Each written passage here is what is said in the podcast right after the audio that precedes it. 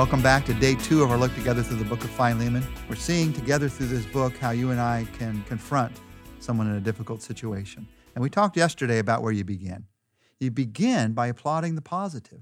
Two specific things Paul taught us to do. You want to pray for the other person, you thank God for the other person. If you have something difficult to confront, make sure you go in with a spirit of thanksgiving and prayer for that other person.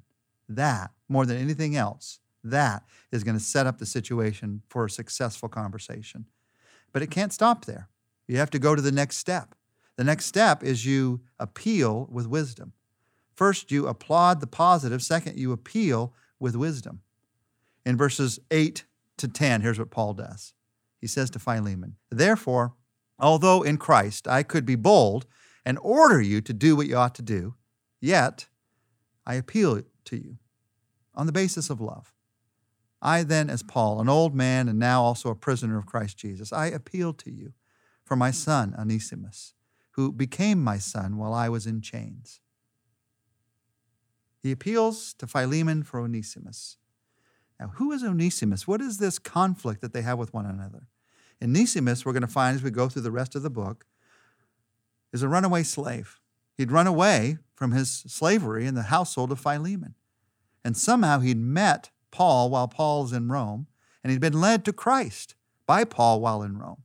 Maybe, maybe Onesimus had been sent to Paul by Philemon in some act of service, but then he had decided to stay there and become a runaway slave. Maybe somehow they had accidentally met in Rome. Wouldn't that have been miraculous? However, it had happened, they had met with one another.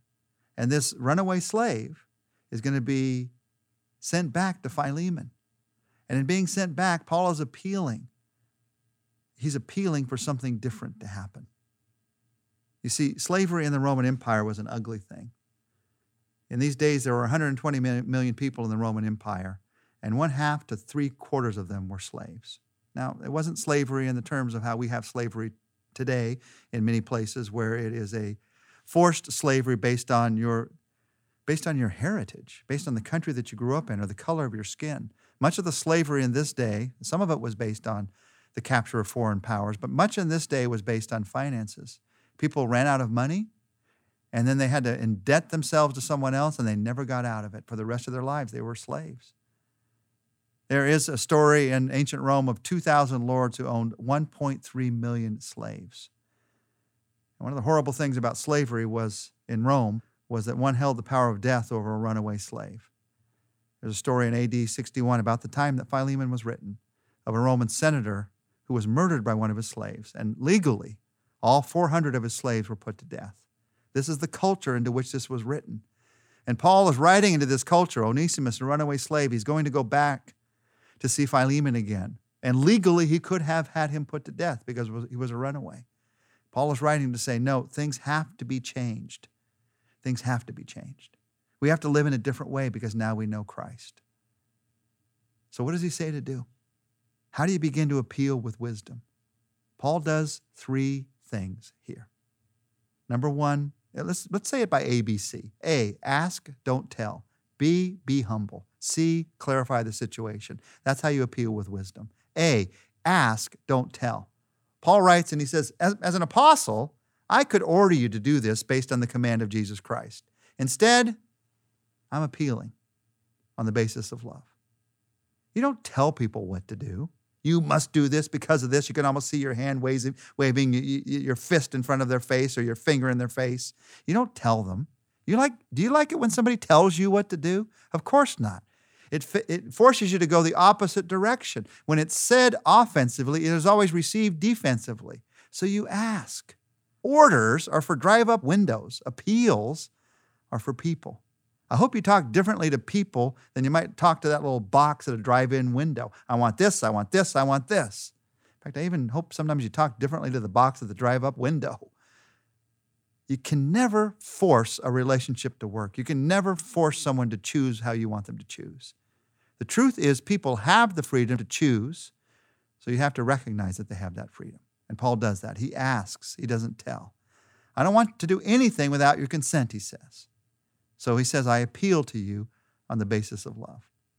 B, you ask, you don't tell. B, you be humble. Paul says, I'm just, I'm just an old man. I'm a, I'm a prisoner. Now, as I read that, I think, what could he have said? I am an apostle of God in Jesus Christ. I have suffered for Christ. And he could have made the list. He, he did in other places in the Bible for different reasons. I have, I have brought the church of Jesus Christ, the message of Christ, into being in Galatia, in Ephesus, in Corinth. He could have made the list. And in fact, in Colossae, where you live, look at what God did through my life. Think of what he could have said. But instead, he says, an old man, a prisoner of Jesus Christ. What Paul is saying here is, I'm just appealing to you personally, just based on who I am. It's a reminder to you and I that when you talk to someone in a confrontation, it's always better to speak as a fellow struggler because you are. We all struggle in this world. We're bearing one another's burdens. We're not judging one another's faults. We're not adding to one another's load. So Paul just says, I'm Paul. I'm a prisoner of Christ Jesus. I'm an old man. And humbly, I want to ask you for something.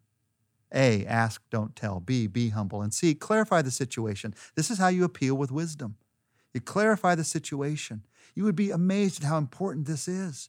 The reason you're disagreeing is you're seeing it from different perspectives, entirely different perspectives.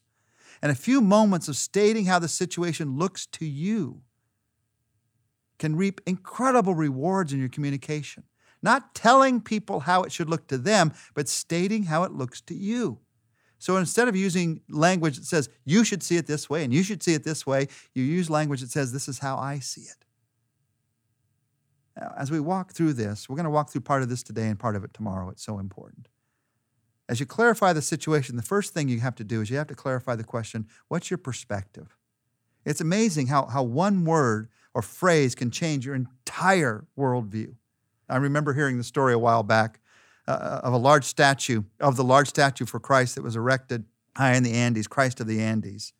A statue that was there to symbolize a pledge between the two countries of Argentina and Chile.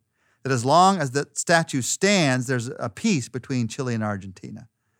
Shortly after that statue was built, the Chileans began to protest because they had been slighted. They realized that the statue had its back turned to Chile. Jesus had his face turned towards the Argentines. So the temper started to go up, but then there was a newspaper man that saved the day. In an editorial that not only satisfied the people, but also made them laugh, he said, well, the people of Argentina, the, the face of Jesus is towards the people of Argentina because they need more watching over than the people of Chile. Somehow, just getting people to laugh, getting a different perspective can change everything. And Paul does that in these verses. He does it with one word. He does it with one word in verse 10. I appeal to you, he says, for my son, Onesimus. That's the word.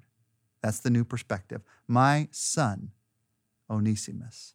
Not your slave, Onesimus, my son. Paul saw Onesimus, he's saying here, not as a runaway slave, but as a new Christian, because that's who he is. He was his son in the faith. They are brothers now in Christ.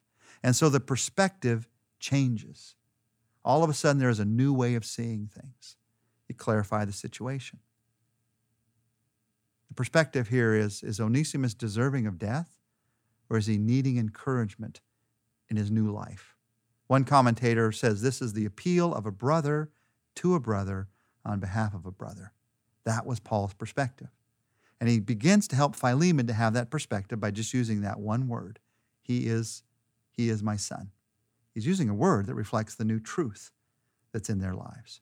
So, where in your life right now are you dealing with a conflict? Where do you need to have a conversation? You appeal with wisdom. You can change right now. If you feel like I've been doing it all wrong, you can change right now. It'll change, it begin to change everything. You ask, you don't tell. Where do you need to do that? Be humble. How could you express that? Clarify the situation. You begin by getting a new perspective. Tomorrow we're going to talk together about how you continue to appeal with wisdom. But today, as we close, I want to end by uh, beginning this, this process of changing a conversation through the power of Jesus Christ. Let me pray for you. Lord, I pray for someone right now who has a difficult confrontation in front of them, a relationship that's not going right. God, I pray that you would give courage and wisdom. Lord, we think we know the right words. We don't always know the right words. So help us, strengthen us to know how to say it, but also give us courage. I pray that faith and not fear would lead the way in our lives. And we pray it, we pray it, Jesus, in your name. Amen.